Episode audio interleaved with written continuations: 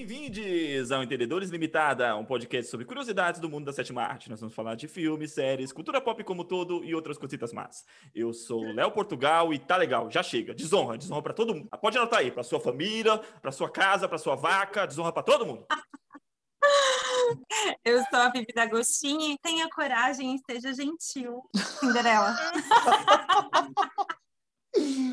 o, meu nome, o meu nome é André Rabelo e em um mundo ideal.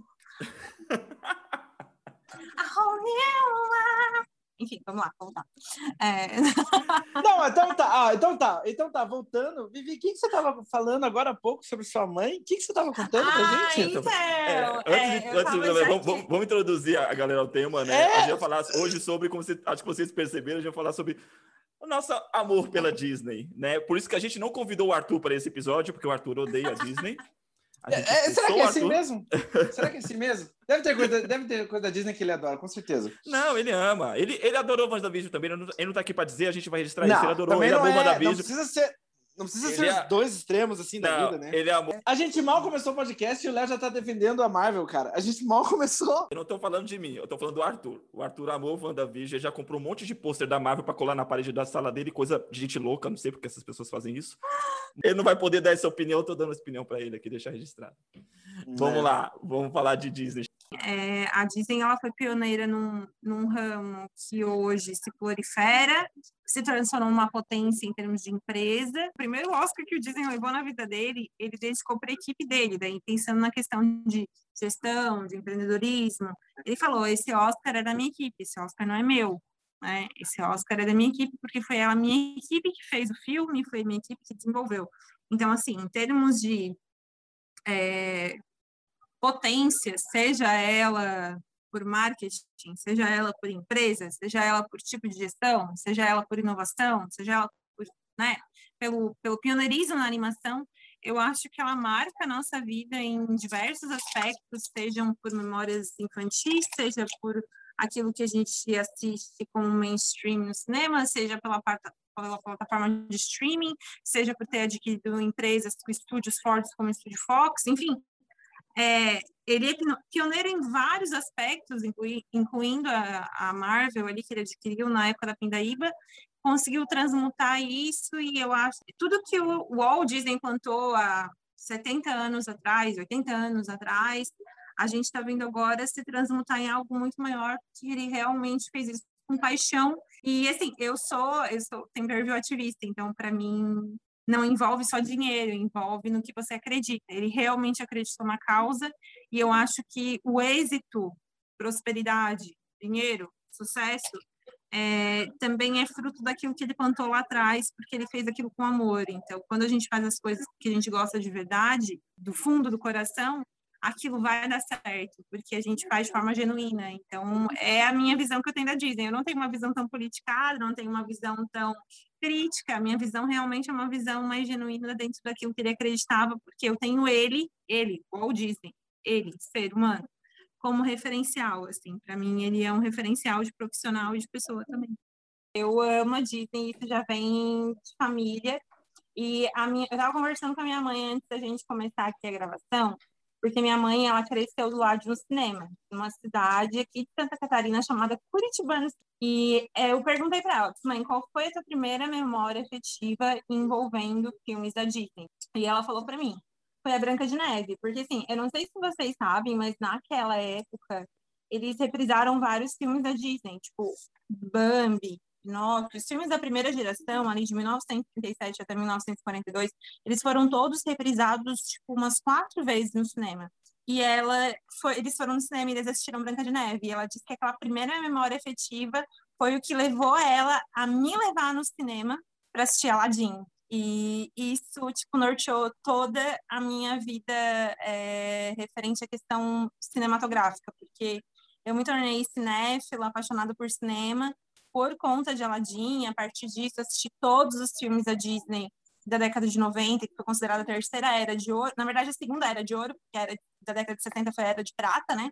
É, a segunda era de ouro, eu assisti todos os filmes de Aladdin para frente no cinema, até em meados de 2002, que o último filme que eu assisti no cinema é, da Disney de animação foi Lily Stitch, né? Então eu assisti Aladdin, assisti Rei Leão, assisti Pocahontas, Corcunda, Hércules, Mulan, Tarzan, é, Atlantis, Planeta do Tesouro, A Nova Onda do Imperador. Eu não tenho que dizer, assim, norteia o meu caminho, eu eu amo né, as adaptações, a história do, do Walt Disney. É, eu só vou compartilhar para vocês um fato. Não sei se vocês conhecem esse teste que é o teste do MTBI, que é do Tyre Briggs.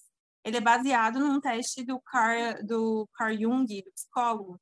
Eu até fiz com a minha equipe essa semana. E o perfil do Disney é o mesmo perfil que o meu, é o de ativista, que é o mesmo perfil que o que John Lennon, que era a, que é a esperança de um mundo melhor, esperança de, de poder melhorar as coisas. E a gente pode fazer um link com Tomorrowland, que na verdade o filme não é muito bom, mas é baseado num projeto secreto do Disney. Foi descoberto quando ele morreu. Tomorrowland, na verdade, é um projeto que ele tinha, que ele teve debates com várias pessoas influentes do século XX, depois que ele ficou famoso e tal. Então, ele conversou com Albert Einstein, ele conversou com a Chanel, ele conversou com várias pessoas tipo, chave, ali em meados de, da década de 30, década de 60, sobre o que elas esperavam de um mundo ideal. E eles criaram, no caso, o parque ali, o brinquedo, né, que depois virou filme, Tomorrowland, baseado no projeto do Walt Disney, que foi descoberto no cofre dele depois que ele morreu, né? Ele morreu em, em 1966, ele tinha 65 anos, ele morreu de câncer. É, e aí, quando eles pegaram o cofre deles, descobriram o projeto Tomorrowland. Então, a ideia é de fazer um mundo melhor. É, o, a Família do Futuro fala sobre isso, né? A Família do Futuro é uma homenagem ao Disney, que é um dos filmes da Disney que, assim, não são muito, não é muito visto, mas é um, um dos filmes que mais mantém a mensagem dele. Keep, né? Keep moving forward, né? Siga sempre em frente. É, é baseado nas ideias que ele tem. Mas você não acha às vezes meio problemática? Você não acha às vezes meio problemática essas ideias que ele vende, tipo assim, porque ao mesmo tempo que beleza, são ideias saudáveis e um mundo melhor sempre vai ser bom, mas cara, eu associo a Disney muito como Coca-Cola, sabe? Tem em toda casa e desde criança você vai começar a tomar. Ah. Tipo assim, toda criança que eu conheço, tipo, tem acesso a Disney e vai consumir as coisas da Disney, sabe? Todas é que daí é como produto, né, André? Na realidade, a gente é... não tá falando não, uma então... ideia que ele tinha, porque assim, ele. É, mas é... a ideia do cara, mas a ideia do cara, tipo, dominou o mundo. A ideia sim, dele é uma, sim, tipo, sim. é um dos é uma das grandes empresas da história que moldam a cultura e, tu, e de todo mundo. Tipo assim, uma pessoa de 80 anos está vendo Disney e uma criança de 3 anos está vendo Disney, sabe? Sim, mas é que a, a questão Marvel do... da Disney. É, não, sim, mas é uma questão do foco, né? É uma questão do foco. Eu concordo com, com o que o André falou, mas assim, é, eu vejo que se não fosse ele, seria outro, sabe? Não tem como, o mundo, o mundo é moldado para isso, sabe? Se não fosse ele injetar, injetar uma grana e, e, e, desenvolver uma indústria como a Disney, seria outro. Cara, mas a Disney é sinônimo de animação, tá ligado? Não, sim. Pessoa, mas na verdade, pessoas... não, mas é uma questão, mas é uma questão da indústria. Tu não tá olhando pelo sim. lado da história, porque assim, ó, ele, em primeiro lugar, que ele não era rico, né?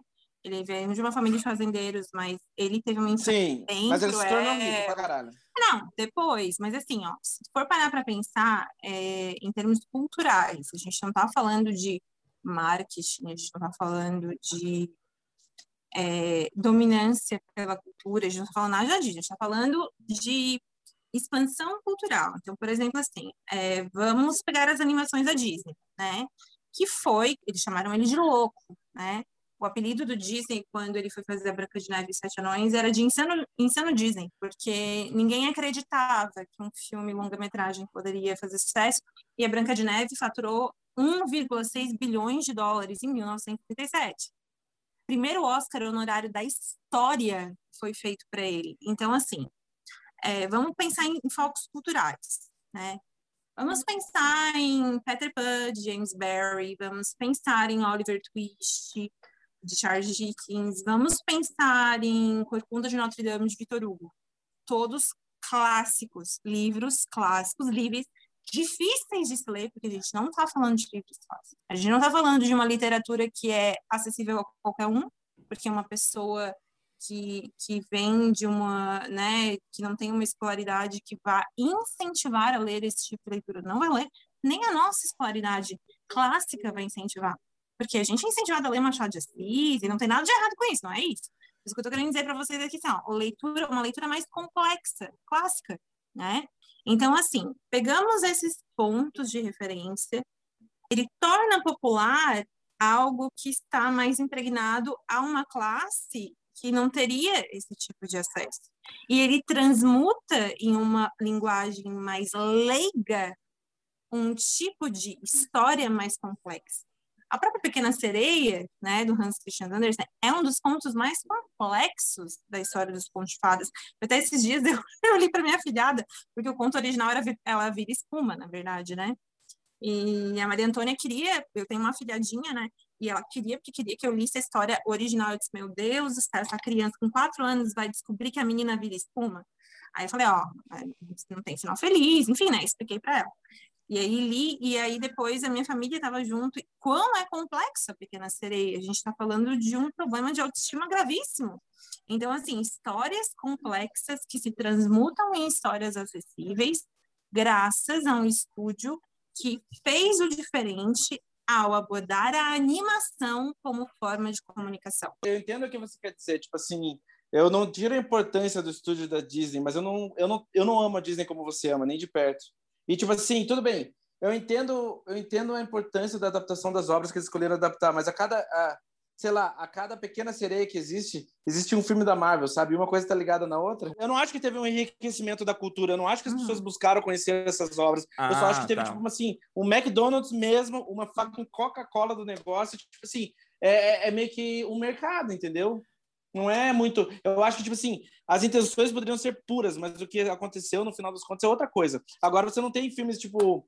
Você não tem adaptação dessas grandes histórias, você tem adaptação de sei lá, gibis bestas, talvez, não. que é o péssimo que eu vou falar nesse podcast. Mas vocês entenderam o que eu, eu quis dizer. Eu entendi, de certa forma eu concordo com você que, assim, a adaptação das obras é, literárias, a adaptação das obras literárias para animação não leva nem, nem cara, 20% do que a, a, mensagem que a obra literária poderia passar. Experiência literária. Ó, Calma. Por é... exemplo, não, só um momento. Tipo assim, ó, por exemplo, o filme do Novo Mundo, que é a adaptação do Pocahontas do Terence Malick. É, uma, é a melhor adaptação da Pocahontas da história do cinema. Tipo, cara, e tem Avatar, vai lá. Cara, fracassou. Novo Mundo não deu dinheiro nenhum. Exato. Ah, eu adoro Zero. Novo Mundo.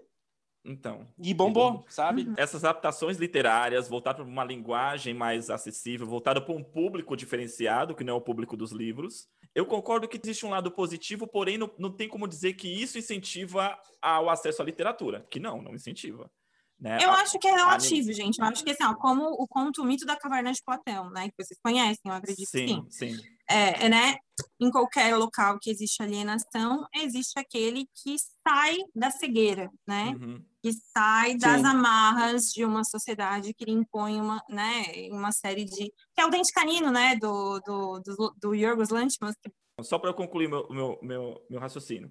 Em relação a essa questão de adaptação de, de, de literatura para uma linguagem cinematográfica, a Disney não é pioneira e ela não é a única a fazer uhum. isso ao longo do século XX. Você tem aí, uhum. você teve um boom das histórias de terror da literatura uhum. que retomaram no, no, no, na década de 40 e isso também se refletiu na indústria cinematográfica. A gente teve o boom da, das, da ficção científica e isso também se refletiu na indústria cinematográfica. Então, assim, eu acho que é, é um ciclo né? As, essas indústrias, elas bebem quase que da mesma fonte, então não é uma coisa exclusiva da Disney fazer isso. Sim. E, de certa forma, eu concordo com o André que, tá, sim, é, a ideia é virar um produto, é vir, vir um produto. Uhum. Não sei de ser... Ou, aí que tá. A gente, quando a gente fala em alienação, é, acaba, acredito que acaba acontecendo, porque vira um, um produto de, de, popular e as pessoas e as pessoas são incentivadas a consumir isso em massa.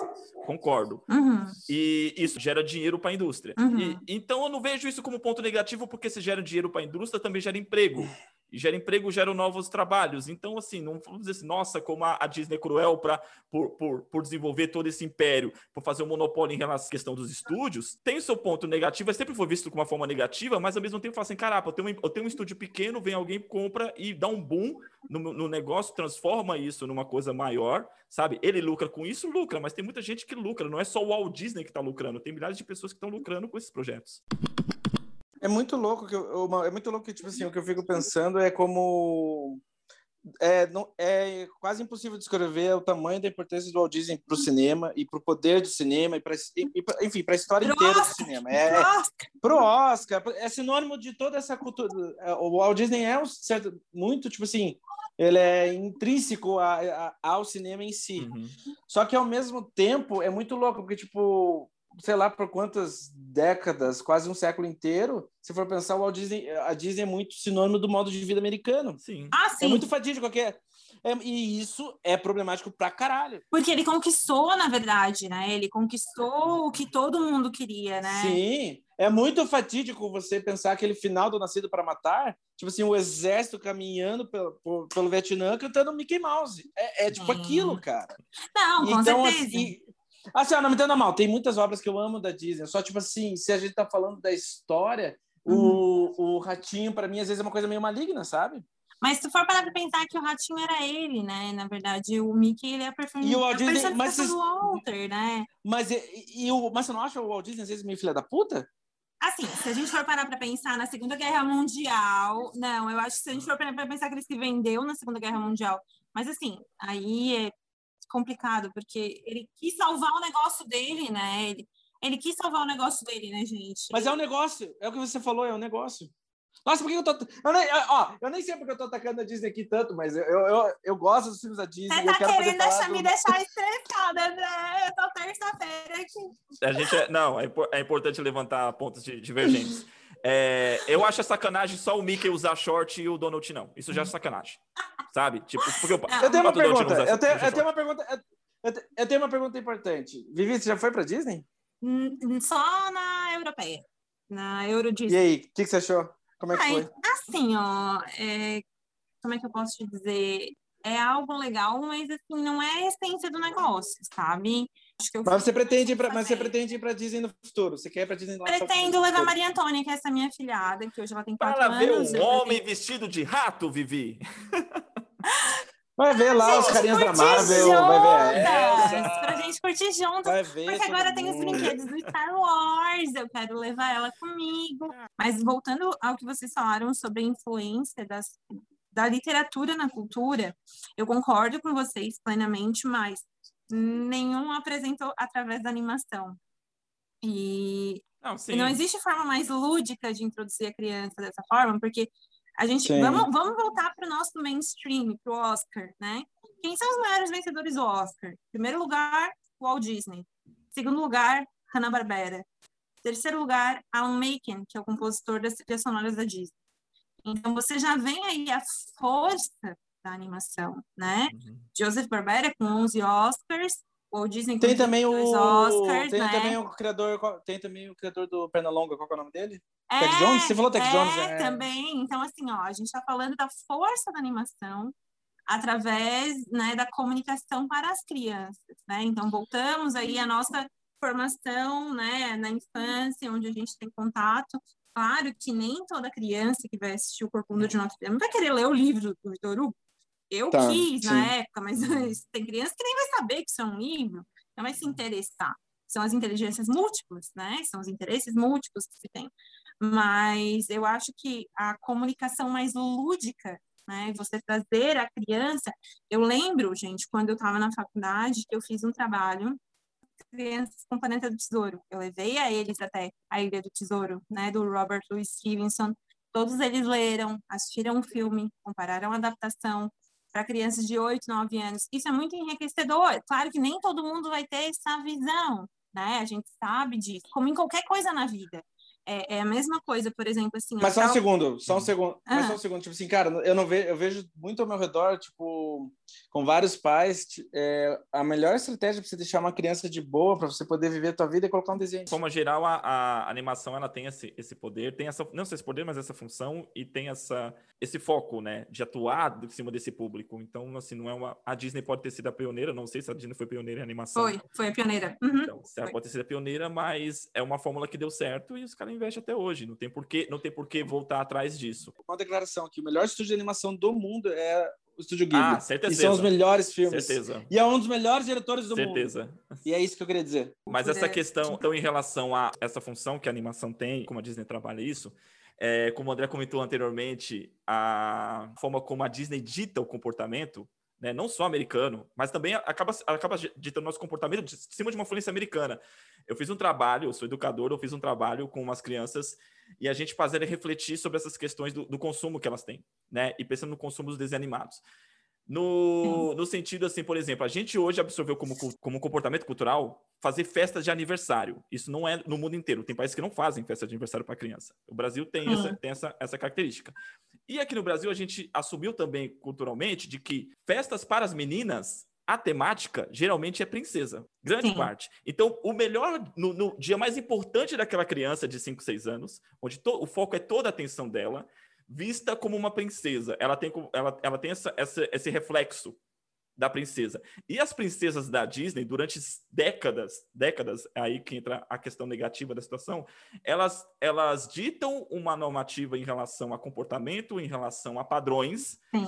que são totalmente questionáveis nos dias de hoje. E que, na verdade, tem a ver com o tipo de cultura, né, da época, porque, assim, ó, se a gente for pegar, parar para pensar na Branca de Neve, Cinderela, Bela Adormecida, depois Pequena Sereia, é, Jasmine, Pocahontas, Mulan, as meninas ali, a Rapunzel, Elsa, uhum. Ana, Moana, agora a Raya, né? Então, assim, vamos na evolução da forma com que as princesas se apresentam para o mundo, né? É uma das coisas que eu, que eu sempre gostei muito das histórias, assim, de princesas, foi que elas sempre levaram na cara, gente.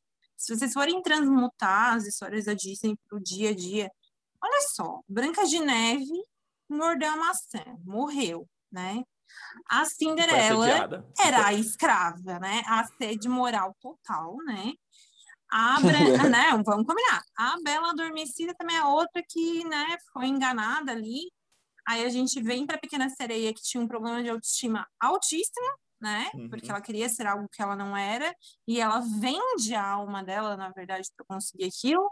Vamos a Bela, que na, é a intelectual da, do rolê, né? Que é, enxerga além das aparências e é estudiosa, aqui enxerga fora da caixa, que é considerada estranha na sua vila. A Jasmine, que é faca na bota, que ela quer comandar e não quer deixar ninguém mandar nela. Aí a gente tem a Rapunzel, que é bipolar, a gente tem a Tiana, que se transforma numa sapinha, a gente tem a Elsa e a Ana, que são duas facas de uma mesma moeda. Então, assim, as princesas elas foram evoluindo. Quando você chega na Elsa, por exemplo, antes da Moana, né? Pra gente fazer o comparativo da, da princesa que não precisa de príncipe. Valente, né? Você chega na Elsa, a Elsa, ela é a personificação, eu acho que de uma mudança, da, assim, no sentido de que a, a mulher não precisa mais, né? Que bom que dê certo, que ela seja feliz, homem com mulher, como ela quiser ser, mas se ela quiser ser feliz sozinha, ela vai ser. Eu acho que envolve a caminhada da mulher quanto personificação. E depois isso volta na Moana, porque a Moana também é uma princesa sem príncipe. Eu não vi a Raya ainda, gente. Eu tô louca para assistir. Também. Eu acho que também é uma princesa sem príncipe. Acho que também é sem príncipe. E ela tá com nota 9.8 no Rotten Tomatoes, né? Nota altíssima. Acho que deve ser Já muito passou bom. a Moana. A Moana tinha nota 9.6.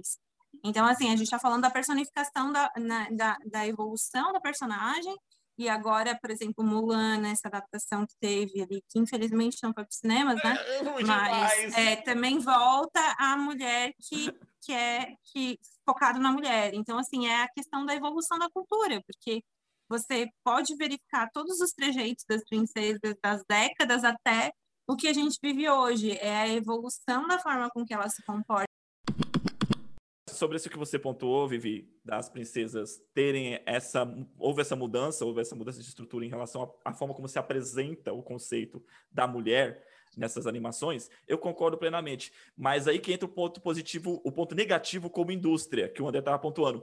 Eles demoram para fazer essa autocrítica. Até lá, a, a, demoraram muito para a Disney fazer essa autocrítica em relação a como, por exemplo, até das figuras femininas. Não só, outros conceitos também mas de como, como estruturar isso e mudar, porque eles sabem que eles eles é, são formadores de opinião. São formadores de opinião, formadores uhum. de comportamento. Então, houve Sim. uma demora. Essa demora, nos, talvez a gente não saiba que se foi uma autocrítica mesmo ou se foi uma pressão externa. Tipo assim, o mundo está mudando e a gente precisa mudar com eles para continuar vendendo nossos produtos.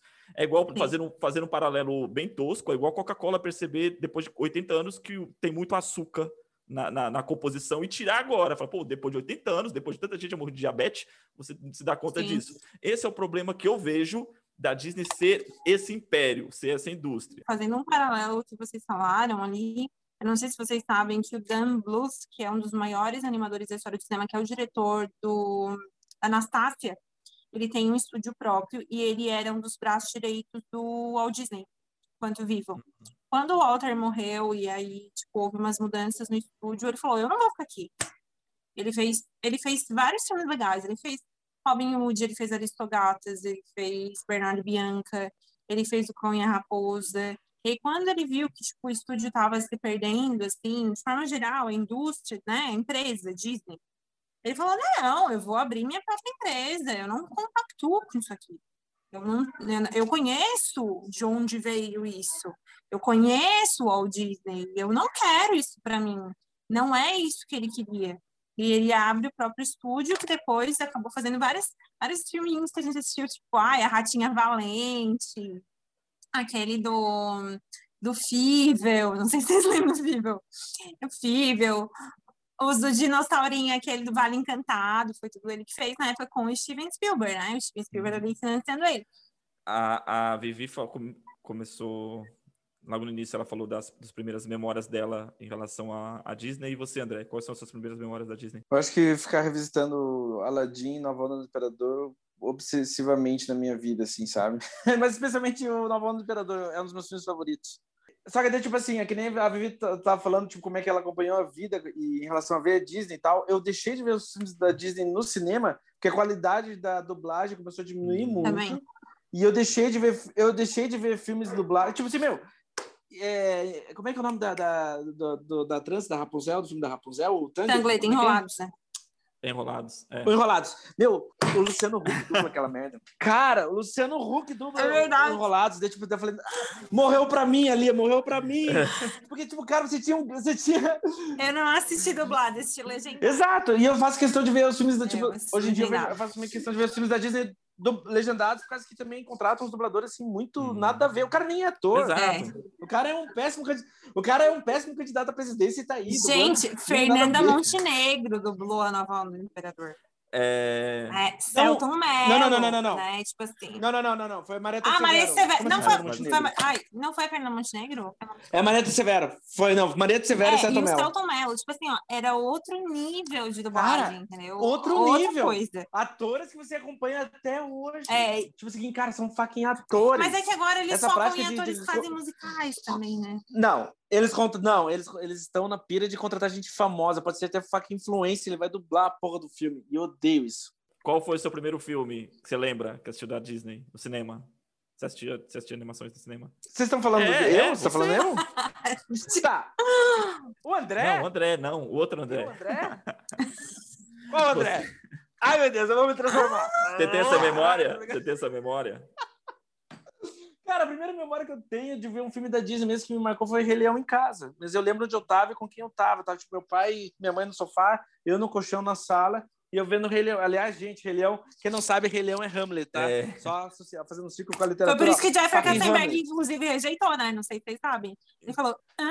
Rei Leão na África do Sul? Não. Cara. Eu vou postar na Pocahontas, vou botar todo o meu time B no Rei Leão. Esse filme não vai dar em nada. Ó, três. E se tornou um dos grandes fucking filmes da história. Foi. Rei Leão acaba sendo, tipo assim, a minha primeira memória da Disney mesmo. É, sabe? eu assisti Rei Leão no cinema, eu tinha, eu tinha seis oh. anos. E foi a primeira vez que eu vi um cinema tão lotado que tinha colchão no chão para as pessoas sentarem. E, e aquilo que me deixou muito impressionada, assim. E eu, a minha mãe é muito fã do Elton John. E a gente assistiu o Oscar. Foi a primeira, minha primeira memória de Oscar da minha vida. Foi com a minha mãe chorando assistindo o Oscar e o Elton John cantando as músicas do Leão. Então, assim, é, é, realmente é, é, algo icônico, assim. E eu lembro, não sei se vocês vão lembrar disso, que a fita VHS do Rei Leão era verde. Vocês lembram disso? Eu lembro disso. eu lembro muito, eu assisti Marca. muito Rei Leão na VHS. Foi, nossa, tipo, a minha prima tinha, porque a minha primeira VHS foi Toy Story, que eu adorava. E, e a, minha, a primeira VHS da minha prima era o Rei Leão, e a gente assistia várias vezes. Era fantástico, né? Sensacional. Eu nunca assisti nenhuma animação da Disney no cinema. Zero. Nenhuma? Nunca assisti.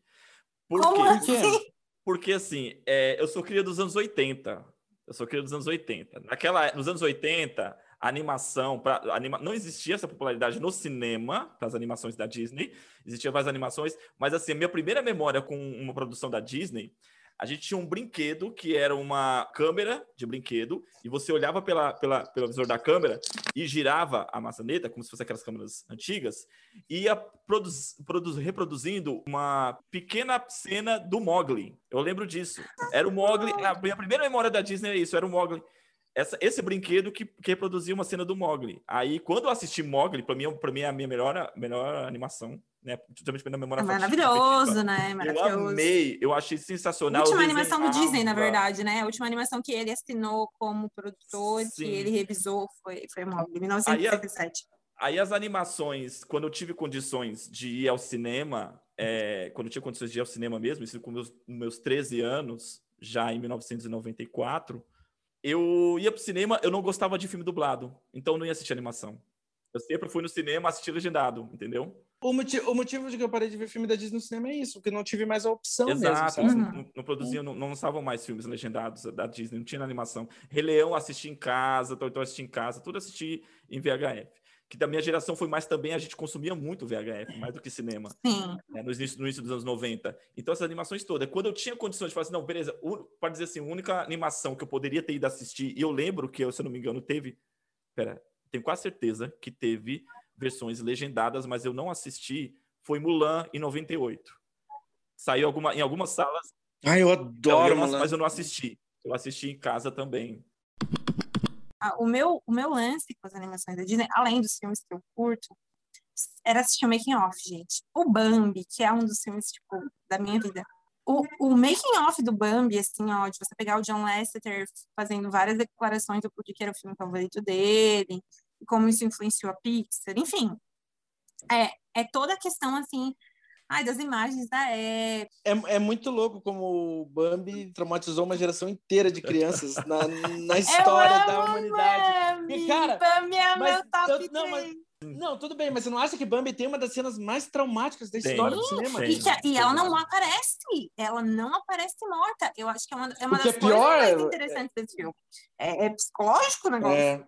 É. Não, e, e você vê, tipo, uma, uma geração, tipo assim, de cinéfilos, ou o que você quiser chamar, ou de pessoas que trabalham com cinema, que, tipo, cara, é um evento que ninguém esquece. É o assassinato da mãe do Bambi. E é você uma, não é vê um ela dos- morta. dos É. acontecimentos mais cru... Incrível. Você não vê ela morta. É uma escolha muito forte. Uhum. isso. É. É fantástico, assim, eu acho que é, é- é, assim, pensando na visão narrativa da força do cinema, né? Isso. Eu acho que isso impacta muito. Talvez por isso que Bambi, para quem curte realmente cinema, seja tão icônico. É, assim, nem pensando na Disney em si, mas pensando na linguagem do impacto, realmente é um filme especial, né? E a forma como fizeram a animação na época, a época em si, que foi em 1941, então ali explodindo os Estados Unidos para a Segunda Guerra, foi o último filme da Disney antes daquelas parafernálias lá Você Já Foi à Bahia e Melodia, não sei das quantas, que eles tiveram que, né, eles tiveram que deixar o estúdio aberto. Na verdade, eles deixaram o estúdio aberto porque eles aceitaram esse meio de suborno, galera, ali, para fazer esses filmes, mas foi o jeito de deixar a Disney aberta na época, né? Mas então, assim, foi o último clássico da primeira era de ouro, foi Bambi, e com impacto né, é, linguístico tão forte, né? É realmente assim, Bambi é sensacional sobre diversos aspectos. É por isso que eles vão fazer. Eu só quero ver o que vai ser o live action de Bambi, né? Porque É, eu sou altamente então- crítica com essa adaptação. Não, eu- Vai ter? eu Vai não ter. sei, vai ter, vai ter. Ó, esse é um Nossa. live action que eu gostaria, eu gostaria que não mudasse uma vírgula, que ficasse igual o Rei Exato. Leão. Não muda, sabe? Diferente das adaptações, beleza. É, a Aladdin, o, o live action teve uma assinatura própria. Eu gostei de Aladdin, Uhum. do live action de Eu Aladdin. gostei também. Mas Mulan eu detestei. Mulan eu achei muito ruim. A, vers a nova Eu não vi, action. gente, assim, ó, eu vi, eu vi, eu vi só Eu uma também não vi. parte, assim, eu, Dumbo a mãe também que viu. Então, Dumbo também Ai, Dumbo é uma graça, né? O Dumbo eu gostei da adaptação, achei que Tim Burton Não, eu- Gostei. não, eu não gostei. E o Rei Leão, assim, é, beleza, eu entendi que eles, eles não mudarem nada é, em relação à, à estrutura do filme, foi um remake mesmo, assim, foi- nem foi nenhuma uma versão diferente. Mas, é para mim fez sentido porque vai sair o 2. Porque assim, o Rei Leão, diferente de, muitos live, de muitas produções da Disney, ele não é um, um, um, um, produto que precisa ser requentado.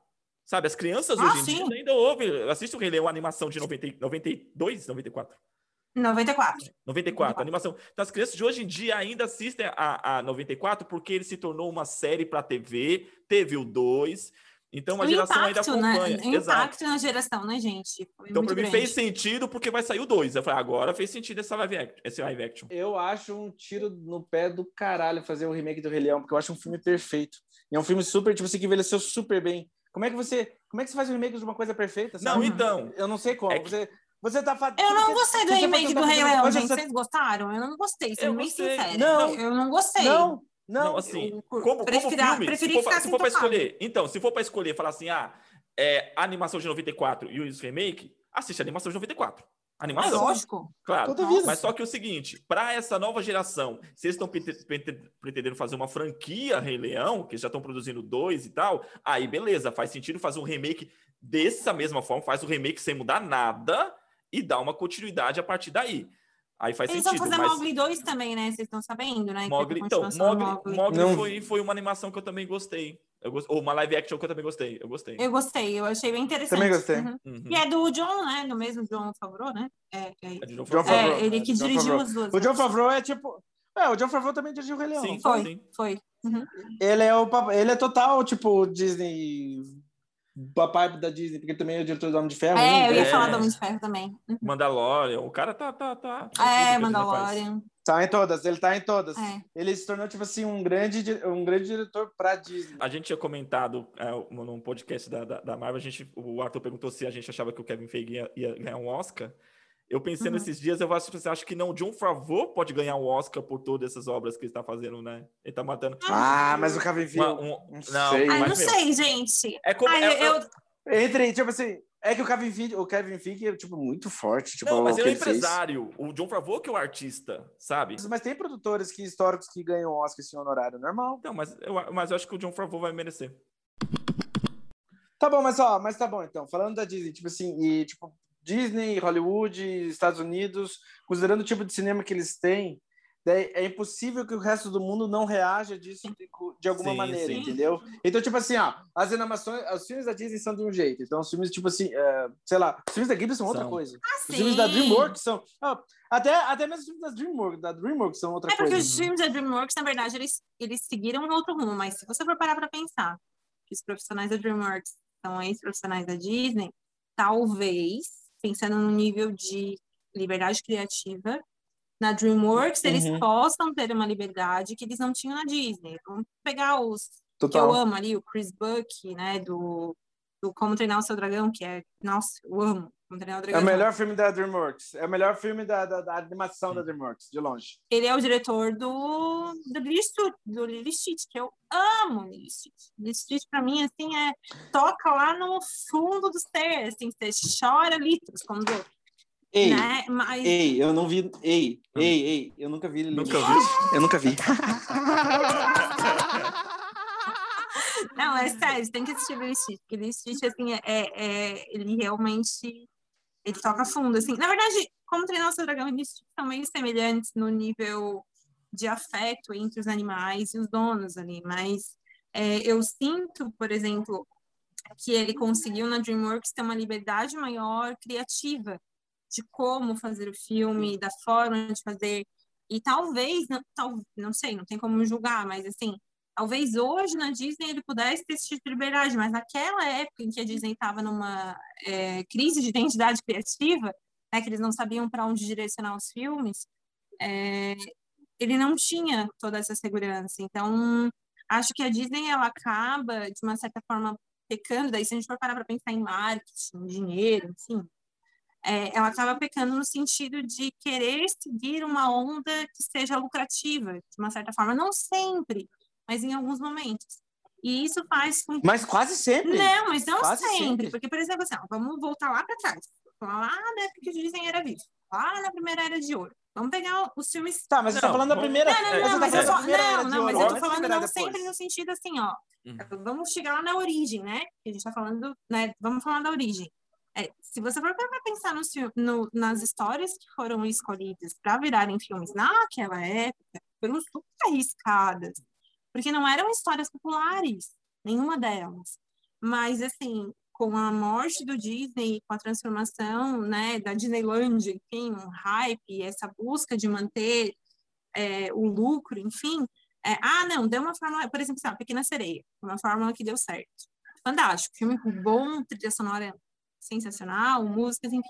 Durante quase uma década, a Disney repete a mesma fórmula em filmes diferentes. Mesma fórmula, porque é a fórmula que dá dinheiro, né? Exato. A partir do momento em que a gente tem é, uma diminuição do lucro, né? Que a gente vem aí de Pocahontas para frente, então, é, Pocahontas, 380 uhum. milhões, Corcunda, 354 milhões, é, Hércules, 284 milhões, Mulan, né, é, 224, aí Tarzan, 450 milhões, 1999. Opa, aumentou o lucro, certo? Vamos fazer filmes para meninos, porque filmes para meninos é o que dá lucro. Aí eles fazem vários filmes. Atlantis, Planeta dos... Todos filmes bons, tá, gente? Não tô falando dos filmes que os filmes são ruins, não é isso? É, o Novo Imperador, show, ótimos filmes. Mas que o objetivo final dele era obter lucro, porque era baseado no Tarzan. Aí nenhum desses filmes é lucro. Ah, vamos chamar o Phil Collins de volta para fazer uma trilha sonora. Phil Collins uma parte do lucro de Tarzan, fazer Irmão Urso. Esse Irmão Urso é um filme profundo demais para criança. É, eu, eu, acredito que vocês já assistiram, mas assim, Irmão Urso é uma facada, é uma facada, né? Total. E não é um filme para criança. E aí não deu certo. Não é que não deu certo, foi uma graça. Na visão do estúdio não deu certo. Na visão do estúdio, é, exato, que é um lucro extremo. Realmente, se a gente for parar para pensar na questão de empresa estrutural, pensando em dinheiro, próprio Jeffrey Katzenberg caiu na armadilha dele. Quando a Bela e a Fera foi indicada ao Oscar de melhor filme em 1992, ele falou: Eu vou fazer o filme e ganhar o Oscar de melhor animação. O Disney ganhou o honorário, eu vou ganhar o Oscar de melhor filme. E o que, que ele faz? Ele pega uma história complexa de Pocahontas, porque a gente assistiu o Novo Mundo, a gente sabe que é complexo aquilo ali, né? a história em si, muito. muito. Sim. Ele acha que realmente as crianças vão conseguir compreender a complexidade de Pocahontas. Se a gente for parar para pensar na questão mas, assim, aí você pega o Rei Leão, que é para ser algo complexo, porque é baseado em algo muito complexo, mas que da forma com que ele foi transposto, ele foi super lúdico. Todo mundo entendeu. E aí, o que ele faz? Ele bota todo o time B, B, né, da Disney no Rei Leão, todo o time A em Pocahontas, o Rei Leão, em 1994, fatura 784 milhões de dólares, em 1995, Pocahontas, que custou, tipo, sei lá, quatro vezes mais, fatura só 384 milhões de dólares. Então, assim, pensando.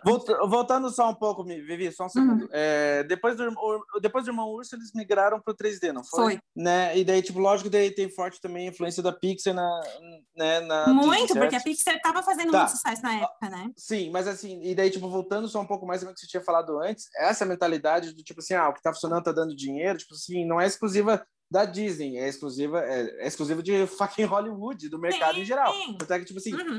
é só para quem tá escutando, porque todos os estúdios fazem uhum. isso. Tipo, se algum ator tá em evidência, ele sempre vai estar em todos os projetos. Sim. Se alguma coisa deu dinheiro, não é à toa que a gente tem Velozes Furiosos 9. E chega a ser tão meio óbvia e simplista essa, essa tipo, essa mentalidade dos estúdios, que, tipo assim, cara, se um filme dá dinheiro, mesmo que o protagonista morra, eles vão querer uma continuação. Uhum. Não, não jeito, é, não jeito. É, é tipo assim, é, vão dar um jeito de, tipo assim, não, ah, isso aqui dá dinheiro, vamos continuar. Game of Thrones Os terminou, vamos contar a história do Star Targaryen. Exato. Uhum. E, tipo assim, eu, eu acho que, tipo, eu nem culpo os estúdios, porque você tem que dar lucro mesmo. A própria, não é à toa. Tipo assim, eu, eu acho Toy Story, eu acho Toy Story 3 um dos melhores filmes de todos os Ai, tempos, mas, cara, a existência do Toy Story 4 Nossa. é porque é. dá dinheiro. Ah, é porque então, era então, pra ter tipo terminado assim, o Toy Story 3. Todo mundo chorou no cinema achando que tinha terminado, eles me ver com Toy Story 4. É, não, e, e, agora, tipo assim, essa mentalidade dos remakes das animações antigas da Disney. Cara, se Rei Leão, o remake, não tivesse dado um bilhão e meio, esse filme não teria, esse não, filme não teria continuação, mas o filme deu um bilhão e meio. Uhum. Cara, eu nem culpo o estúdio de querer. Tá tipo assim, ah, eles querem remakes? A gente é, é, assim, ó, é, e a Bela e a Fera, por exemplo, a gente fazendo um comparativo. A Bela e a Fera, Isso. no ano que foi lançado, eu não- gente, eu não lembro, foi 2015 ou 2016, depois vocês me corrijam, eu não lembro mais o ano. Mas eu lembro que a Bela e a Fera foi o, o filme mais visto do ano que foi lançado. É. E aí, assim, acho que foram 1,4 bilhões também. O filme original, de 1991, faturou 450 milhões de dólares, que é bastante para a época, né? É, é bastante coisa. Sim. Mas, assim, é, é, a partir do momento que eles começaram a verificar, porque, assim, tudo começou com a Malévola, né? Uma versão diferente, a Bela Adormecida, a Visão, tarará. Que também deu um bilhão, também deu um bilhão, não foi? Não, foi 780 Malévola deu milhões. grana pra caralho. 780 milhões. Nossa, Aí a. Cinderela deu menos. Cinderela deu 650 milhões de dólares. E aí depois eles fizeram, eu acho que foi a Bela e a Fera em seguida, não lembro mais. Mas assim, ó, quando a Bela e a Fera foi lançado, que tipo, faturou o filme que mais faturou naquele ano, eu acho que isso impulsionou muito eles a falar, opa, vamos adaptar tudo. Uhum. Vamos adaptar tudo porque aqui a gente tem uma mina de ouro.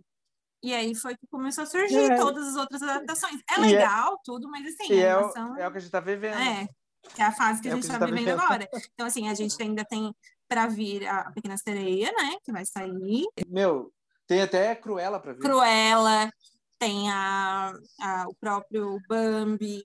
Então, assim, a gente tem filmes ainda para surgirem aí nesses remakes.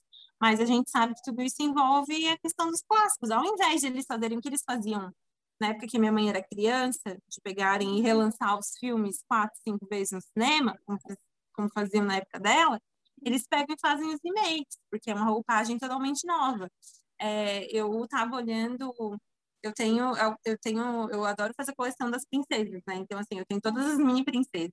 E, assim, se você for ver, ah, daí a adaptação do Aladdin, tipo, nossa, a roupa é diferente, né, da roupa da Jasmine original, por mais que seja o mesmo tom, mas a roupa é diferente. Então, é, to, é criado todo um hype ao redor, toda um- uma questão de produtos e tudo. Com você falando, Vivi, você, com você falando as coisas que você acabou de falar, como é que você espera que eu não seja cínico com relação a Não, Disney? então, aí Ah, tá. mas é que não é aquela só aí. coisa. É, eu- a questão do remake, eu concordo que existe essa, esse viés é, é comercial você fazer o remake, Sim. mas algumas produções elas são realmente necessárias fazer o remake porque as- a linguagem Qual? Tipo o Rei não, Rei Leão? Leão não. Não, Rei Leão não. Mas assim, tipo. Meu, Ah, a Bela e a Fera, a Bela e a. Fera. A Bela e a Fera, cara, não dá. A Bela e a Fera nos dias de hoje não dá. Cara, o- a Bela, meu, a Bela Fera original é um dos melhores filmes. Não, sempre Mas, Sim, é, não, mas mas é não as serve, não não serve para as crianças de hoje. Não serve para as crianças de hoje. Eu concordo com você que a Bela e a Fera é, o é um clássico, é um puta filme, mas é para aquela época, não serve para as crianças de hoje. Vocês, as crianças ao redor de vocês, eles assistem daí a versão live action? Eu não sei, eu não, não tenho, tipo assim, não, não cheguei Ai, a, a gente, ver. eu assim, faço sim, a Maria ou o Antônia assistir os desenhos. Eu Sim, coloco os desenhos porque da Maria existe- Antônia. É, existe existe uma, uma negação da nossa geração, pra- principalmente para quem estuda, para quem atua com crianças, é, sobre os clássicos da Disney, principalmente Disney Princesa. Não, ninguém quer ver a, a, a mais a, a, a Branca de Neve sendo beijada dormindo. Não quer que as crianças vejam isso. Então, se deixar, se deixar a, por conta assim do que o mercado oferece hoje para a criança, tipo, se o pai no controle vai, então ela vai nas, nas anim- animações mais contemporâneas. Ela não vai para o clássico. O clássico é só se alguém, algum adulto mesmo, falar assim: não, dá uma olhadinha aqui. Mas se deixar pela, pela influência da propaganda, ela vai de, de Frozen para frente, entendeu? Não vai buscar outra coisa. É, é até interessante se a gente for, é, assim, se a gente for estudar, porque assim, Frozen é um filme sem príncipes, Frozen é um filme que fala muito de família, mas fala muito dos demônios interiores, se a gente for para a parte psicológica. Tem uma trilha sonora sensacional, mas é um filme profundo, O grande, né? O grande amor do filme é entre duas irmãs. Frozen, é, ele, ele, ele teve esse boom, teve essa, essa, esse investimento mercadológico, mas ele vem de uma tendência, justamente, ele quebra os clichês dos filmes de princesa, todos os Total. clássicos. Isso que, isso que incentiva a, a atual geração de adultos na questão do pensamento progressista, do pensamento de questionar padrões, de influenciar as Sim. crianças com esse produto, além do grande, da grande influência do mercado. Mas você também vê títulos como a, a Valente, que veio um pouco antes de Frozen, foi? Valente é um pouco antes. Sim. Então, Pixar, da Pixar, que também veio da mesma tendência, só que a Valente não ganha o Amo. mesmo espaço. Ela não ganha o mesmo espaço que Frozen, porque também não teve Sim. esse investimento mercadológico tão pesado quanto o Frozen teve. Antes de Valente, a gente teve Mulan 2. Que Mulan 2 Ah, a daí é galera dois, né, não amigo? gostou. Não, mas o pessoal não gostou porque Mas é direto pra vídeo. Isso, né? mas, a- mas houve uma crítica porque no filme a Mulan se divorcia. Ah, é verdade. É, é, a galera reclamava falou assim, não, tipo, como é que eu vou apresentar isso pra uma criança? Que uma princesa se divorcia, foi uma, uma parada Mas aí pesada, a gente vai pra galera caiu cultura oriental, né? Aí se a gente Não, não, não, não, não é pra questão da cultura oriental. Não, não é questão oriental. É, é produto da Disney. É produto americano. Só que ela Não, veio com essa ok, quebra mas de conceito assim- de ser uma continuação de um conto de fada. Porque até então, o final feliz, todos viveram felizes para sempre. Você acreditava que a princesa viveu feliz para sempre. Exato. Mas quando testaram fazer uma continuação, a continuação vai ser o quê? A princesa continuando vivendo feliz para sempre? Não, vamos dar uma problemática para ela. E aí o que fizeram? Divorciaram a princesa. E, mas foi um bom. Mas ela volta pro marido dela? No final eles meio que se acertam, mas não fica explícito É, que eles eles voltam, não não. ficam juntos. Eles É, não ficam fica, juntos, não. aparentemente, rolam um remember, mas não é algo Exato. Pra época, Tem, tem remembers entre, tem remembers entre a Mulan e o marido? Caralho, não preciso ver esse filme. Caralho, tô chocado, gente. Pensando na Disney nessa questão de como indústria, né? Eu ouço desde sempre, né? Sempre quando alguma algum estúdio, a Disney compra algum estúdio ou fecha parceria com algum estúdio, o pessoal fala assim: "Nossa, acabou com o estúdio. Nossa, tudo vai virar Mickey Mouse agora". Foi assim com a Lucasfilm, filme, foi assim com a Miramax, foi assim com com, com quem mais?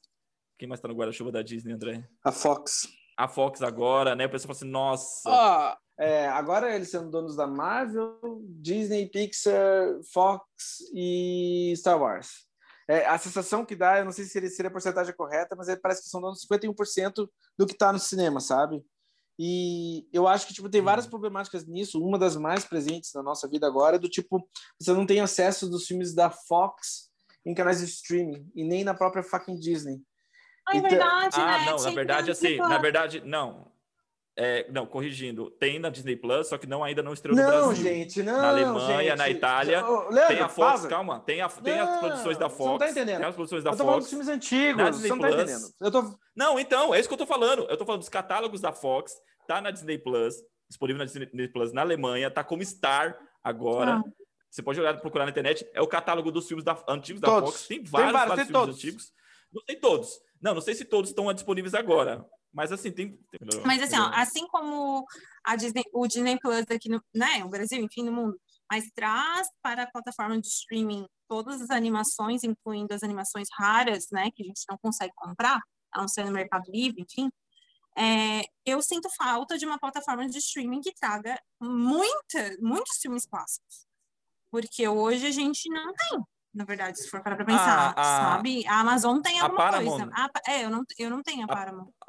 É, mas é... Então, a Paramount estreou, estreou no Brasil e, assim, a, a Star, a Star que vai estrear no Brasil, tá previsão para o final do ano, que é a Fox, a Disney juntou o catálogo da Fox mais o catálogo da Hulu. Eles vão cancelar a Hulu e vão pegar todas as séries que era da Hulu e passar para a Star. se esse canal de streaming que vier da Fox realmente tiver o catálogo da Fox, porque a Disney por si só, tipo, eu não senti nenhuma boa vontade, entendeu? Mas se realmente Sim. tiver os filmes antigos, pô, sensacional.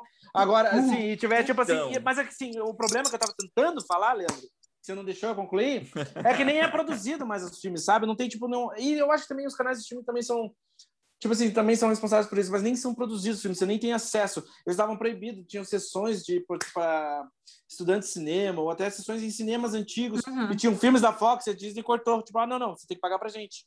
Ah, e eu te sim. contei isso também Não, naquele sim. outro podcast. E sem contar Uhum. que, tipo Não, assim, a concordo. falta de produção dos filmes, que também é responsável por canais de streaming, mas é, é como se o filme morresse. E era e nunca foi tão bom você, tipo, você ah, nunca foi tão bom você piratear filmes, porque daí você vai poder ver tipo filmes que você não tem acesso. Tem altos filmes da Fox que eu tenho certeza que não vão estar no canal de streaming da Fox, não estão na Disney e não tem físico. Então, tipo, cara, o que eu faço? Só não vejo filme? Por exemplo. Mas olha só, a mesma coisa. Da- tá, daí, se a gente for entrar nessa não. seara, né, mas aí É. é muito profundo. Porque, por exemplo, assim, ó, meus filmes favoritos, não animação, filmes, filmes. Tirando a trilogia do Poderoso Chefão, são os filmes do Luquino Visconti. Aonde, Sim. em qual plataforma de streaming eu consigo Não tem. assistir algum filme do Luquino Visconti? Vamos combinar. A não ser que não seja de uma forma ilegal, digamos assim.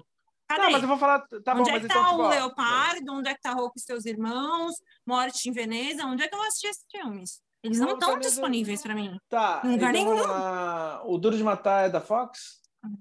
Não sei. Ele tá. Tá, foda-se então, ó. A Mosca, que é um dos, um dos grandes filmes de terror. Se ele não tiver Uhum. na Netflix, eu vou ficar de cara. E ele é da Fox. É o que eu tô vendo aqui. Uhum. O Duro de Ah. Matar é da Fox, o... a música é da Fox, o Planeta dos Macacos é da Fox, mas o Planeta dos Macacos, se não me engano, tá na Netflix. Pre- É. Tá, Planeta dos Macacos vai estar no Star. É legal. É, vai estar a, a- a trilogia, vai estar Titanic, vai estar um- uma porrada de filmes. Ô, gente, eu- mas os filmes estrangeiros? produziu. Aí os filmes, por exemplo, assim, ó, que eu, do Jacques Demy, que eu adoro, estão aonde? Não tem lugar nenhum. Os filmes Sim. da Audrey Hepburn não tem lugar nenhum. Não, mas aí, mas aí o que acontece? No- é, Tarkovsky, é, agora, não tem pelo- lugar pelo- nenhum. a, a tendência agora é as produtoras lançarem os seus, seus, seus streams. É, Imagine o quanto que você vai ter que gastar, vai ter é novamente uma TV a cabo, entendeu? Você fica pagando o preço de uma TV a cabo pra ter os... Esse é o meu medo. Esse é o meu medo, porque, por exemplo, assim, a Star, ela tá dentro do Disney Plus. Ah, é Na que nem Alemanha. a Amazon. é uma, é uma a aba. É uma lá. aba e tá lá. Isso, tá uma aba com Pixar, Marvel, Star Wars, National Geographic e Star. Ela tá dentro de uma aba dentro Que do Disney Plus. vergonha. Dizem as más línguas que aqui no Brasil não vai ser assim. Eles vão lançar como uma plataforma, uma, um streaming separado e outro preço. Aí é sacanagem. Aí eu vou ficar. Não, mas essa aqui é... É essa outra problemática. Você vai pagar, tipo, 200 reais pra ter, tipo, É. seis canais de streaming e daí você vai pra, Exato. sei lá, visitar algum catálogo ou outro. Ó, tem aqui, ó, catálogo da Stars na Alemanha. É, Êxodos, Corpo Fechado, Uma Linda Mulher. Você vai ler todos os filmes da, da ah, Star? Não, tem só alguns aqui que tá que os caras destaque, colocou, tipo o pessoal assim? tá comentando na internet. Tipo Hã? assim, de destaque. É, destaques: Coração Valente, Pearl Harbor, Cisne Negro, Eu Mesmo Irene, 127 Horas, é, A Profecia, Tax, Sinais, Mula Rouge. Só um segundo. Vários desses filmes, em diversos momentos, tiveram Netflix, Amo. né? Então quer dizer que, tipo assim, tipo, você vai ter que pagar outro canal de streaming pra poder assistir. Nesse monopólio da Disney, uma- eu concordo com vocês que muitas vezes é, tem aquela coisa do mercado, igual foi a Fox. Porra, a Fox estava estourando, a Disney falou, vou lá, compro, certo? Mas no caso, por exemplo, que a gente falou da Marvel, a Marvel tinha aberto falência no final dos anos 90. Não, mas eu acho que, não, mas eu acho que, tipo, a Disney ter fucking comprado a- os direitos da Marvel, assim, tipo, do- dos, o estúdio cin- cinematográfico da Marvel foi a melhor sacada que eles tiveram no século XXI. Foi a melhor coisa que eles fizeram. Sim. Sim. E Star Com Wars certeza. também. Star Wars também. Não, e a própria Pixar, se você for parar para pensar que depois o John Lasseter se transformou no diretor, né? No diretor Sim. criativo da Disney em si. Ah, meio que ficou Uhum. tudo junto e misturado, né? E, tipo, a Disney impulsionou a Pixar, a Pixar impulsionou a Disney, enfim, eles meio que se, né? Rolou ali uma. Simbiose. É, uma simbiose. Então, assim, eu acho que eles se beneficiaram muito com algumas ideias, com algumas sacadas que eles tiveram. É, conseguiram transmutar, né, algumas coisas na indústria que eram ditas como perdidas, é, mas tudo envolvendo também essa, essa visão empreendedora, enfim, que eles possuem, essa, né? A opinião de vocês, você acha que tem muito assim, do, do meter a mão e colocar uma certa assinatura? Por exemplo, o que, que era a Pixar antes da Disney com- ter comprado ela? Ah, O, o, o Prixel, o, os- os- o episódio 1, 2 e 3 do, do Star Wars, o- foi produzido pela. Quando a Disney comprou a Lucasfilm ou foi Hum, antes? Agora eu não me recordo. Não, a Disney comprou Não. Star Wars é, é, e daí depois veio o episódio 7. Então, mas então, o episódio 1, 2 e 3 a Lucasfilm fez, não era da não Disney. era da Disney, né? não. Não era Não. da Disney. Eles são péssimos. É, Mas, deu, mas, mas é uma sucessão, mim. né? De, de qualquer maneira, é um grande sucesso. é um grande sucesso, só não são, só não são bons filmes, É, mas é um são- grande Cara, sucesso. mas eu acho que a trilogia. Não vou entrar nem muito nesse assunto, mas o episódio 1, 2 É, 3 não meio que envelheceram bem. Meio que envelheceram bem, sabe? Hum, Especialmente, concordo. no, especialmente no viés político. Eu acho que são filmes assim que, tipo, infelizmente envelheceram muito bem. A Queda da República, que isso, gente? A Ascensão do Fascismo. Tá. Mas aí você pega, por exemplo, depois que eles compraram, eles lançaram o, o episódio é muito 7, bom. essa nova trilogia, né? 7, 8, 9, e os, os spin-offs. Sim.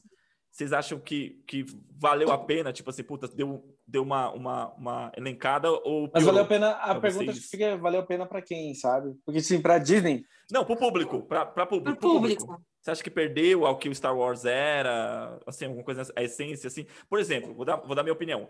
Rogue One eu acho maravilhoso. Eu também adoro. Os primeiros Uhum. spin- o primeiro spin-off, o primeiro Uhum. spin-off cinematográfico do, do universo, né? O Rogue. Mas em compensação, Han Solo é uma bosta. Tipo, acho que teve erros e teve acertos. A última trilogia, é, Eu eu não sei de quem foi a culpa, eu não sei de quem foi a culpa, mas meu acabou muito. Uhum. mal. Então, mas eu, eu acho o último filme ruim, mas, cara, eu acho os- Os Últimos Jedi o melhor Star Wars. Ah, eu também. Então fica Eu tipo. também acho. Não sei. É meio É que eu acho que ele- Eu não sei o que vocês, eh, vocês acham no sentido. entrar, entrar no momento. no sentido de produção, mas eu acho que a produção que eles trazem para os filmes mesmo que o filme seja ruim, assim, ó, ah, digamos que, sei lá, o filme não é bom, não, né? O filme não, não tem uma, uma edição positiva, não tem uma história bem delineada, mas alguma coisa o filme vai salvar.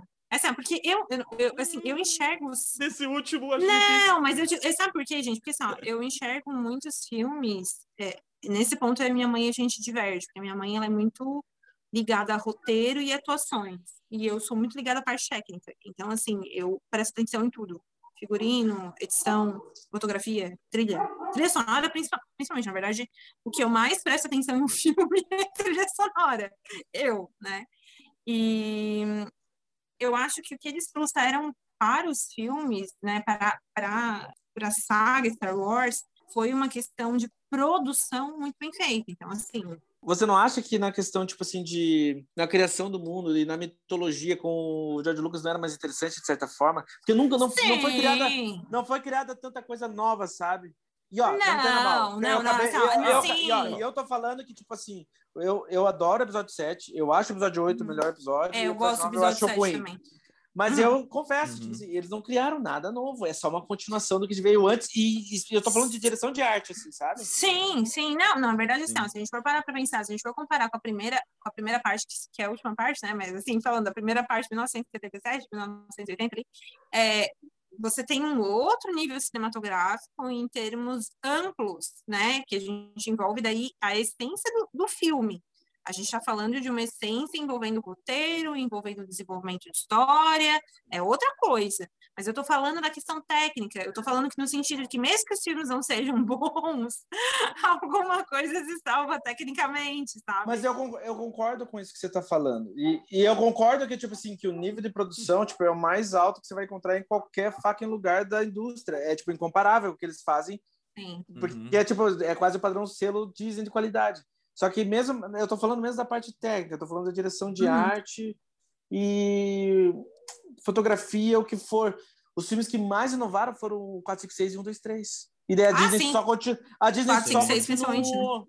É, exato. Então, aí entra uma questão que a, a, eu, André e o Arthur, a gente já comentou em alguns episódios sobre a autonomia de se dar aos diretores. diretores. Uhum. Dizem que é, dizem que a maior problemática em relação a esse terceiro, essa terceira trilogia foi justamente a autonomia, que o J.J. Abrams fez o episódio 7, uhum.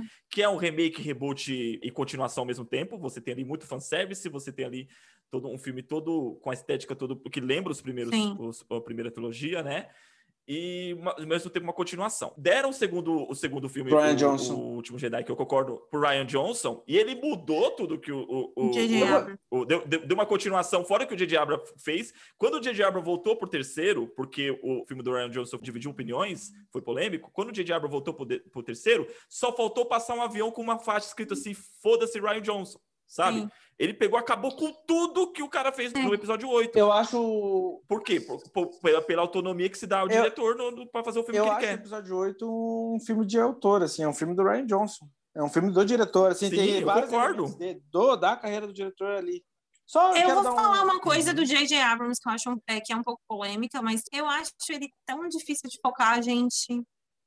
Assim, ó. Ele, é, ele é bom para começar coisas, é, ele não, assim, ó, só para Lost, né? Vamos pegar Lost, vamos pegar Feliz, sei lá, vamos pegar uma coisa super simples que ele fez. Gente, ele começa muito bem. Ele termina muito mal. É Cara, sério, assim, ó. Não, mas é, peraí. É... Ó, tem uma polêmica aí. Eu adoro Lost.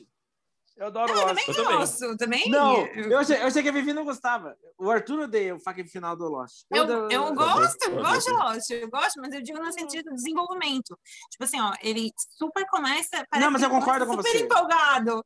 Ó, e aí mas... meio que ele vai pegando outras coisas e é difícil de focar, ele mas, vai mas descendo so... pro lado, sabe? Sim, mas sobre o J.J. Abrams, hum. eu vou falar, cara, eu confesso que eu gosto do Star Trek dele. Eu gosto do Star Trek 1 e 2.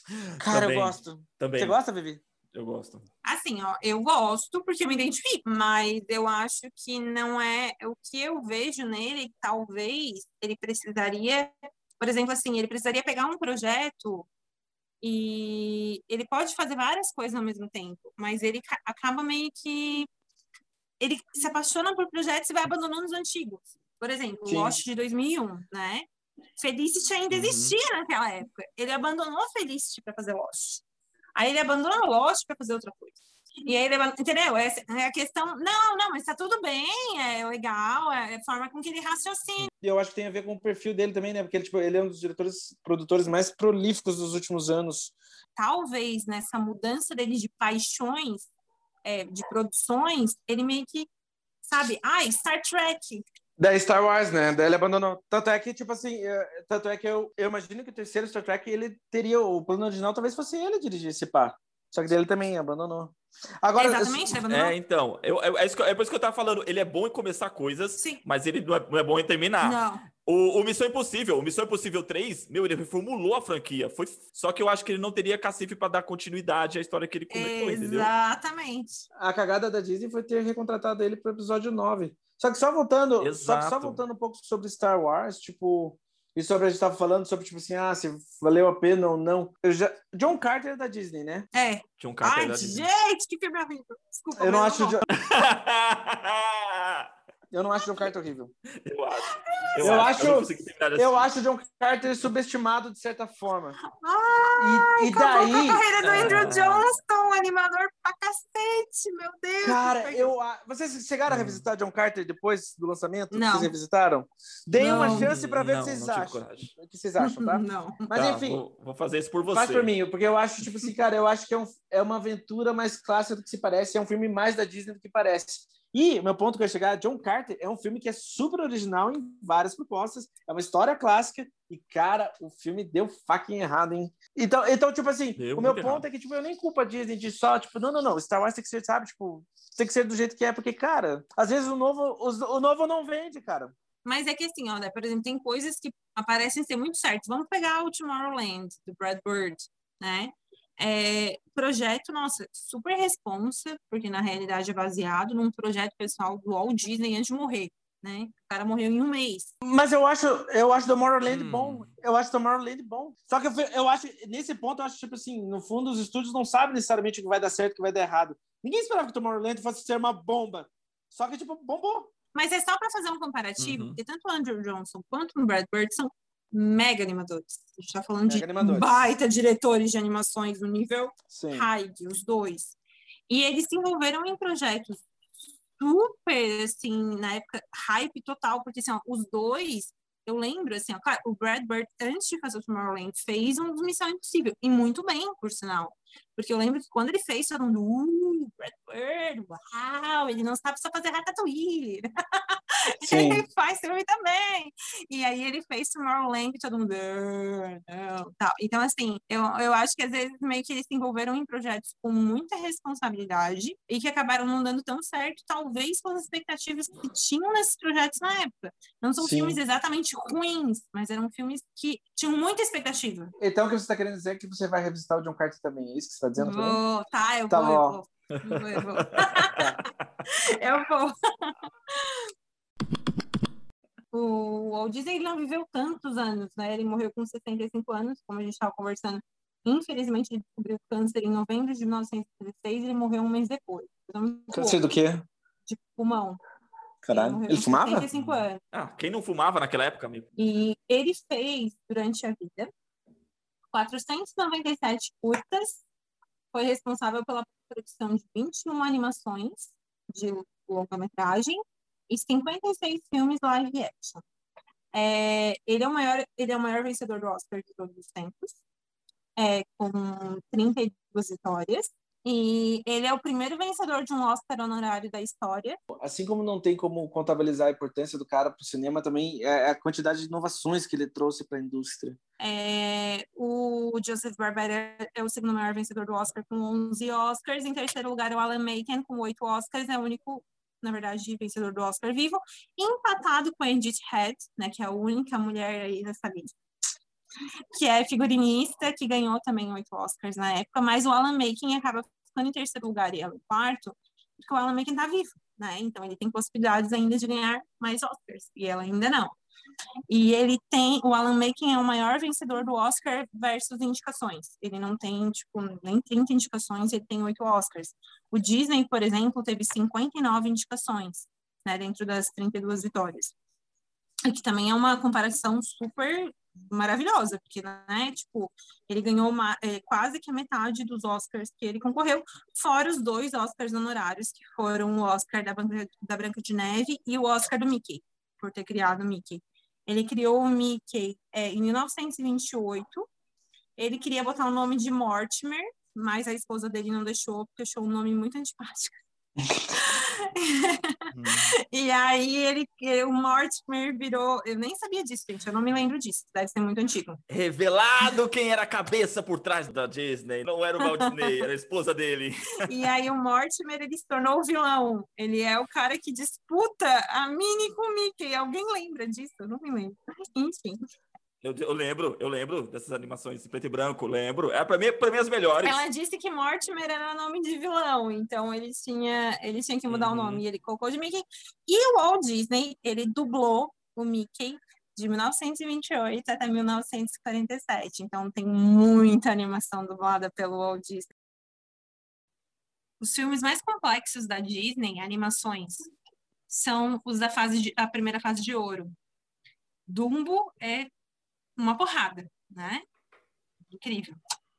Pinóquio, Bambi, que a gente falou sobre a questão da morte, que a gente não enxerga, mas que a gente sente. A própria Branca de Neve, com essa questão da, da, da ambição, da maldade, mas uma escala um pouco menor, mas se a gente for pegar. Então, talvez a Pixar seja agora, nessa última fase, nesses últimos filmes, seja que esteja mais se assemelhando nessas na primeira fase de ouro da Disney em termos de complexidade de histórias, né? Uhum. Não complexo só no high stream, complexo de verdade. Uhum. Eu tô curioso para tipo assim, até quando mas eu, eu associo muito a Pixar com a Disney, então para mim assim elas meio que não só elas complementam, mas é É que nasceu, né? Nasceu meio que junto, é... né? A Pixar, é, nasceu, a Pixar nasceu dentro da Disney. É uma simbiose, é o que a gente estava falando. Né? É... Então, e, e é engraçado, eu tô, o que eu mais teria curiosidade de saber o que eles vão vir depois é, tipo assim, nessa desconstrução do ser humano. Vocês, tipo, teve as emoções, e daí agora é. meio que tipo o sentido da alma. Meu, o quão abstrato vai ser o próximo filme se eles seguirem para essa É pra Luca, essa né? O próximo filme. É, Luca, mas eu não, eu mas Luca não me filme... dá, mas Luca não parece que vai ser esse não. tipo. De, o Luca não parece esse tipo de filme. O, Lucas pare, o Luca parece muito mais onward da vida com alguma coisa tipo, sei lá, que for. Eu acho assim, ó, eu não sei porque, né? A gente precisa assistir para saber. Mas, mas, de qualquer maneira não sei. É, tipo, qualquer... muito com essa questão do monstro humano. O não, mas isso não é, mas isso, não, não, é um mas isso não, mas não, mas Vivi, isso não tem nada a ver com tipo emoção e alma. Eu tô falando tipo assim, né, é, tipo assim, ó, a gente vai os nossos personagens principais são as emoções, o nosso personagem principal Sim. é a alma. Tipo, nossa, isso que eu quis dizer, tipo, interessar, o abstrato vai ser o próximo filme. Então, mas é, assim. É, eles, vão, eles vão ter que cavucar, né, gente? É nítido, mas eu acho. É, mas, eu acho que, mas eu acho que, tipo assim, a Pixar, quando, ela, quando eles acertam, sempre é uma coisa assim mais sempre é uma coisa, tipo, de certa maneira, um pouco mais profunda. A própria Toy Story tem algo muito. É, que mexe muito, tipo assim. Então, assim. Porque eu acho que daí a Disney, Disney, eles têm, tipo, o, o privilégio de poder fazer uma aventura sobre qualquer tema que quiser e, tipo, sabe, e fazer o filme que eles quiserem fazer. Já a, a enfim, a Pixar segue para outro caminho. Então é isso. Eu acho que nunca vai ser um filmaço, por sinal. Eu também é, acho. Eu, eu confesso que é, quando eu vi a, o, o, o trailer de Soul e fui ver a sinopse, entender? Eu fiquei um pouco assim, falei, putz, mais um filme sobre alma. Sabe? Não foi uma coisa que me agradou, fosse, nossa, não, foi uma coisa que foi assim, caraca, esse assunto de novo. Né? Porque já vinham levantado essa temática, de certa forma, divertidamente, também fala sobre um aspecto é, não, é, não é da alma, mas ao mesmo tempo assim, que compõe a, a, a personalidade, né? Então, eu, eu, confesso que, não, que eu olhei assim e falei assim, putz, não, mas beleza. Mas eu assisti, gostei. Como eu falei, eu acho melhor que Divertidamente Sou. Eu acho que eles foram para um outro nível. Uhum. Eles foram, eles conseguiram trabalhar essa temática de uma forma melhor para mim do que trabalhou com Divertidamente. Uma temática bem semelhante, mas para mim o Soul trabalhou melhor. E também, assim, tem uma questão um pouco mais, vamos dizer assim, o Soul, ele não é tão infantil quanto Divertidamente. Eu acho que também me, me pegou como público sabe? Eu achei o som, o som um filme mais mais, não vou mais dizer complexo. sério, não uma, não uma complexo, mas vou dizer assim com uma linguagem mais adulto? Um mais adulta, mais adulto. é, uma linguagem é. um pouco mais adulta. Eu, por isso que eu gostei. É. As melhores produções da Disney, na opinião de vocês. Tanto, Eu vou dar só um. filme- Mas assim, Ah, quero eu as só vou 5, entrar top num 5, porque eu top preciso- 5. Tá, top 5. Tá, se me perguntarem, eu ó, se perguntarem hoje, pra mim, meu top 5 da Disney, eu vou incluir tudo, tá? Tipo, Pixar Sim, junto, sim, tá? sim, sim, sim. Também. Então, beleza. Então, ó, foda-se. No topo da minha cabeça, sem pensar, Frozen 5, ahn, Nova Onda do Imperador, é... Ai, meu Deus. que polêmica. é... Wally, é... Incríveis e Toy Story 3. O meu top 5 fica Mulan, Monstros S.A., Toy Story 1, é, Rei Leão e Up. Up. Eu acho Vivi, top tua cinco. vez. Boa Top sorte. 5, vai lá. top 5, vai lá. Vamos lá. Ó a pressão, ó a pressão. É, vamos lá. Corcunda de Notre Dame, Dumbo, Bambi, Valente e Aladdin. Aladdin Beleza. da minha vida, número um. Não, total, total, total. É, é, é, esse, esse top 5, se a gente for refazer ele daqui a pouco, a gente muda também, de novo. É, É, é não, hoje. mas é, Então dá tchau aí, André. Gente, obrigado por mais esse podcast. Vivi, você é maravilhosa, mas agora tem, tipo, trilhas sonoras também e animações orientais ou cinema oriental. cinema oriental. Tem mais alguma... E tem mais alguma coisa no meio pra, tipo, entrar aí. E você vai participar também do livro, né? Do literatura, você vai participar? É, da literatura também. Ah, sim, sim, sim, sim, sim, sim, Então. sim, com certeza. Só me avisar. Gente, muito obrigada mais uma vez. Eu adorei participar com vocês, né? Não dá para a gente ficar conversando, a gente, se eu pudesse, eu ficaria conversando horas, porque realmente eu amo falar sobre cinema. É um tema que realmente me empolga bastante, mas é muito gostoso trocar ideias com pessoas muito legais e que têm visões bem abrangentes. E espero é, poder encontrá-los mais uma vez em outros temas, né? Me chamem na trilha sonora, gente. Vamos estar juntos. Galera, é isso. Um forte abraço a todos e fiquem na paz.